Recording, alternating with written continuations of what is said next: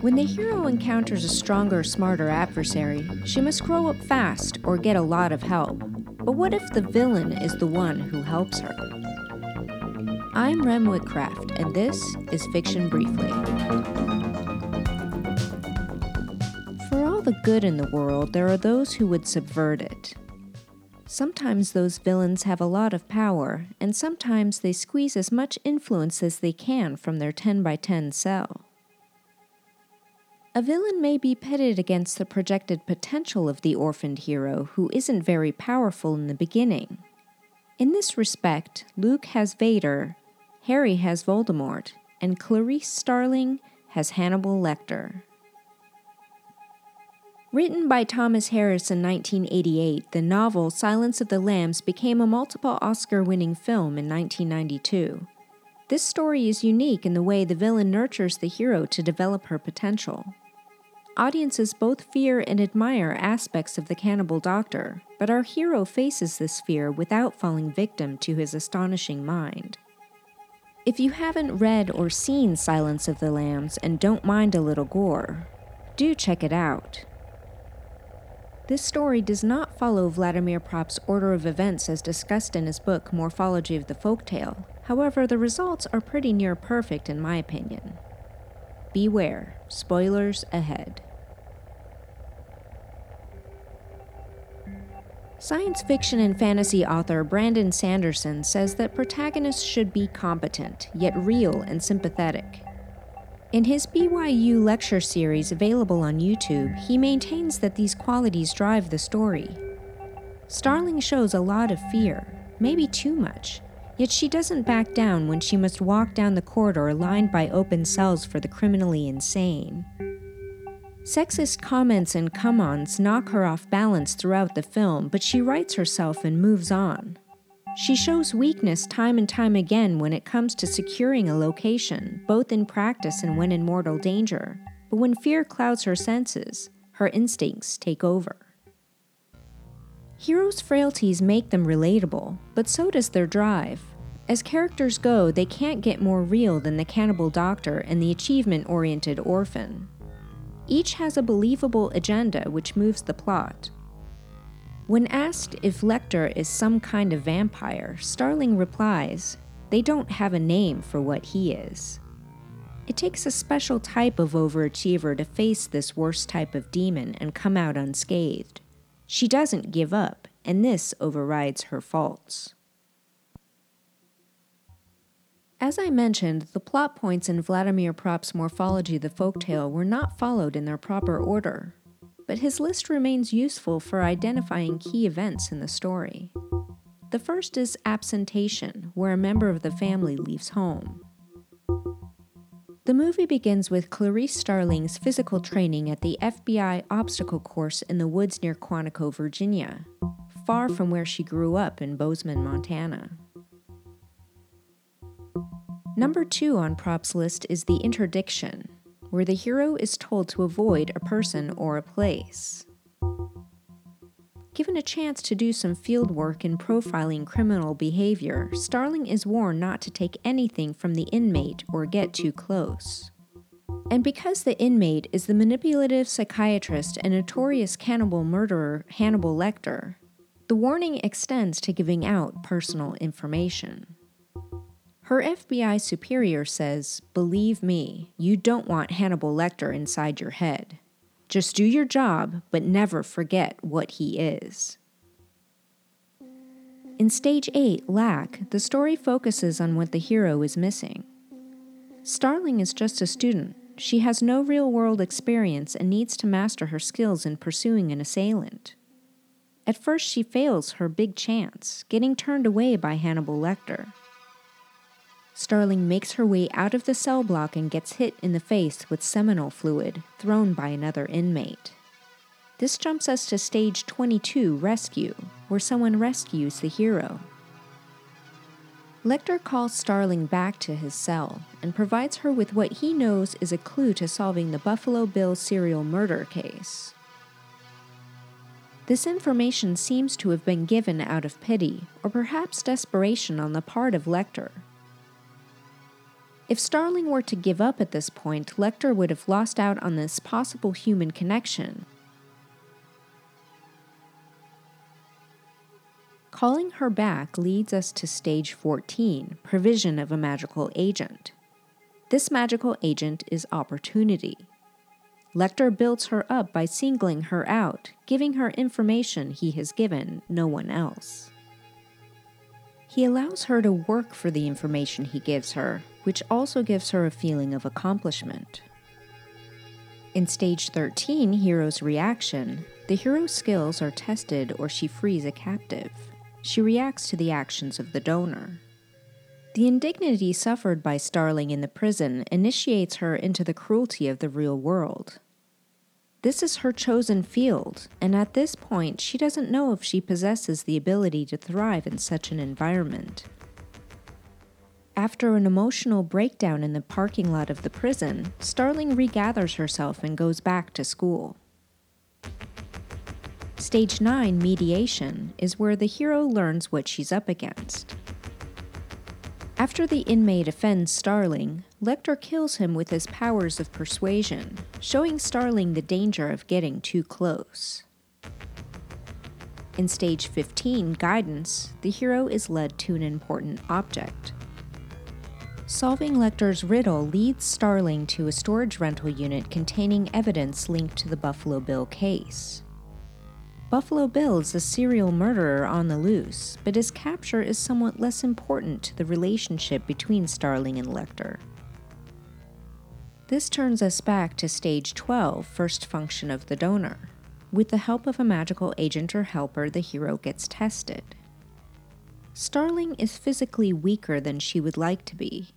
This weakness appears often in the movie, like when she can't pry open a door or struggles during physical training sessions.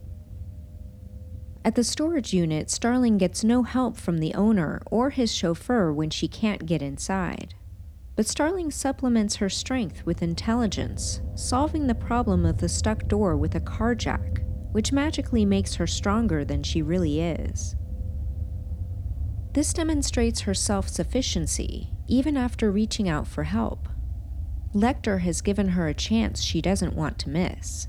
She goes the easy route first, then works her way around the problem. In stage 17, branding, the hero is scarred. Starling scrapes her leg as she crawls under the storage door. Typically, branding will be used in a story to show the mortality of the hero, but in this case, her injury reveals a near supernatural quality in the villain. When she returns to his prison, Lecter somehow senses the bleeding has stopped adding to his frightening mystique. In stage 3 violation, Starling takes a towel Lecter offers her to dry off from the rain. This will not be the only violation in the story, as these strategic moves are what gives Starling her advantage over other criminal interviewers. In Stage 4 Reconnaissance, the villain makes an effort to attain knowledge needed to fulfill their plot. Lecter tries to probe Starling's mind from the beginning. But it isn't until the famous quid pro quo line when Starling really falls in danger. The more she reveals about herself, the more he can manipulate her. He knows she desperately wants an investigative win to prove herself in the law enforcement world and says, I'll help you catch him, Clarice. After another Buffalo Bill murder victim is found, we come to stage 29, Transfiguration, where the hero gains a new appearance. With newfound confidence, Starling presents a false package to Lecter, promising a cell with a view and increased privileges in return for his cooperation in catching Buffalo Bill. All the way back to stage 5 on Propp's list is Delivery, where the villain succeeds in their reconnaissance from stage 4. I pair this step with 3 violation, where the hero ignores one of many warnings she's been given. Starling tells Lecter about the death of her father and her hope to end a recurring nightmare where she wakes up to the sound of screaming lambs. This revelation contrasts hero and villain as it defines Starling as a savior of life and Lecter as a destroyer. In stage 6, Trickery, the villain tries to trick the victim either to capture the victim or steal something valuable. Lecter uses his special knowledge of the serial killer to obtain Buffalo Bill's case files from Starling. 7. Complicity. The victim is either fooled or forced into cooperation. With the senator's daughter identified as Buffalo Bill's latest victim, Lecter holds all the advantage with none of the risk. As a captive criminal, he toys with this advantage until Starling gives him what he wants information about her and the case. But in stage 24, Unfounded Claims, a false hero appears. Dr. Chilton, the psychiatrist overseeing the prison, moves Hannibal Lecter to a different location to procure information about the Buffalo Bill killer and take the credit away from Starling and the FBI. By stage 27, recognized, the hero is recognized. Through Dr. Chilton, Lecter discovers Starling's lying capability and his failure to see through her charade when she offered him a false deal. In stage 28, exposure, the false hero or villain is exposed. Dr. Chilton further impedes Starling's FBI investigation, keeping the notoriety for saving the latest victim for himself. Unfortunately, the information Lecter gives him is false, and only Starling is hip to his deceit. In stage 8, villainy, the villain harms someone. Lecter escapes his new prison, a steel cage in Memphis. Using an implement accidentally left by his nemesis, Dr. Chilton, Lecter frees himself from handcuffs, killing his guards and several other people in the process. While the FBI tracks down another false lead, Starling continues her investigation into the first of Buffalo Bill's victims, landing on the doorstep of the killer. She quickly realizes his identity and pulls her weapon, but the villain escapes.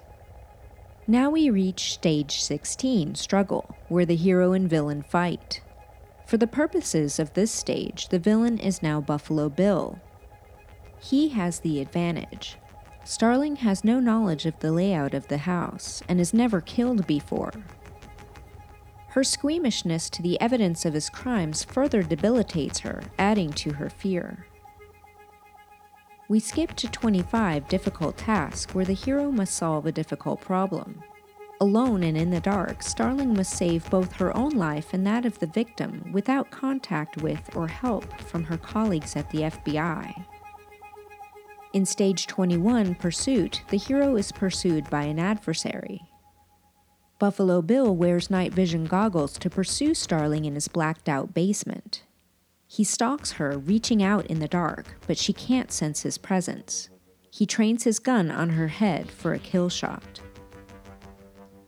But Starling's instincts and intense training kick in during the crucial moment when Buffalo Bill cocks his weapon. This is stage 26 solution, where the hero is triumphant. Before he can pull the trigger, she fires several rounds into him, removing the barrier over the window.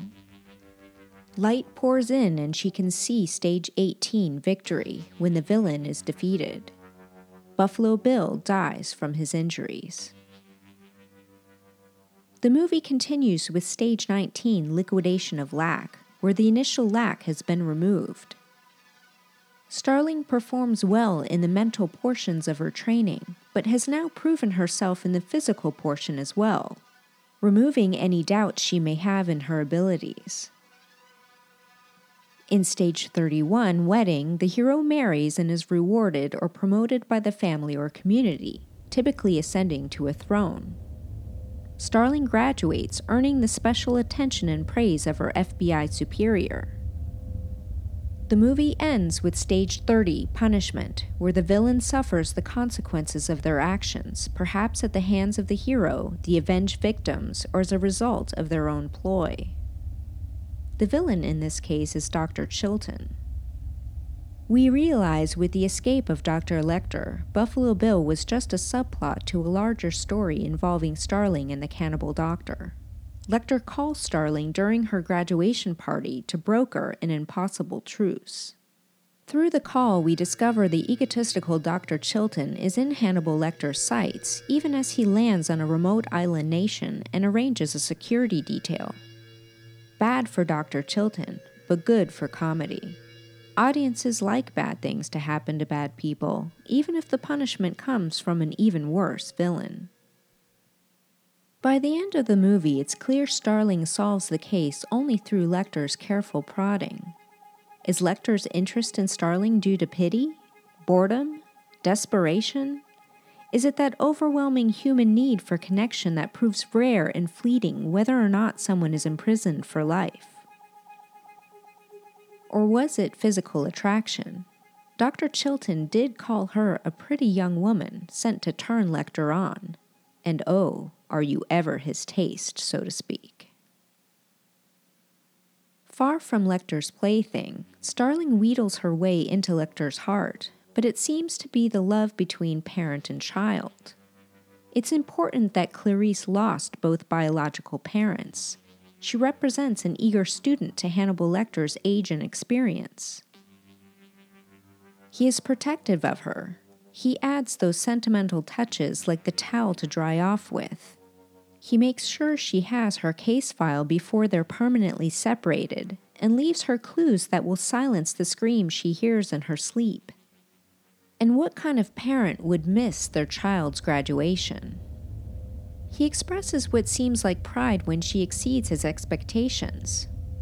Anthrax Island. That was an especially nice touch, Clarice. Yours? But other times he pities her as a pawn of the FBI and an underdog in a profession dominated by men. He appreciates her youth and beauty, his finger lingering on hers when he places her case file through the bars of his Memphis cage, having earlier said, People will think we're in love. But he knows such a statement could only repulse her. He waits for his last chance at a human connection with her before his violent escape, because in his mind, they have formed a bond.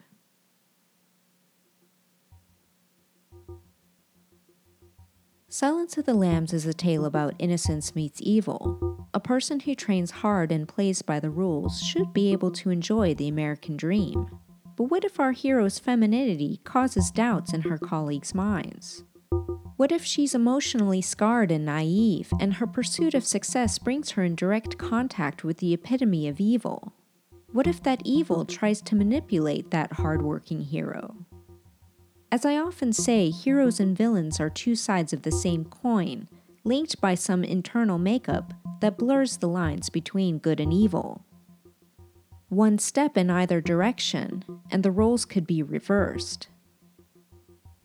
Hannibal Lecter digs into Clarice Starling's deepest fears and most painful memories, but she shrugs off his attempts to undermine her basic decency. Her propensity for good never wavers.